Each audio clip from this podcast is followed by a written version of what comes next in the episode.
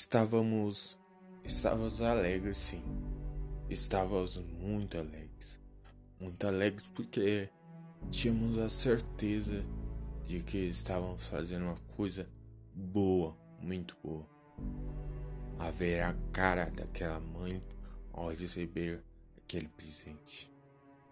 Estávamos muito alegres. Estávamos sim necessitados ainda. Com eu naquela comigo, naquela situação. Claro, mas o que havíamos ganhado importa mais. Vamos recapitular. Eu fui internado do hospital 40 dias. A morte estava batendo literalmente a minha porta. Só estava sustentado por aparelhos que me mantinham vivo. Até que o sobrenatural aconteceu sobre a minha vida e ali eu voltei ao movimento involuntário ou voluntário da minha parte.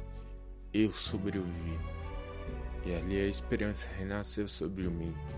Conseguiram o tratamento necessário, fiz fisioterapia, sofri, é claro, muito Sofri demais com preconceito, bullying, mas estava recuperado. Voltei para casa, sofri tudo que sofri, passei tudo que passei. Também houve momentos felizes. Fui ao cinema encontrei amigos, mas não estávamos totalmente satisfeitos. Por quê? Quer saber por quê? Então não percam o próximo episódio. Sigam nossas redes sociais.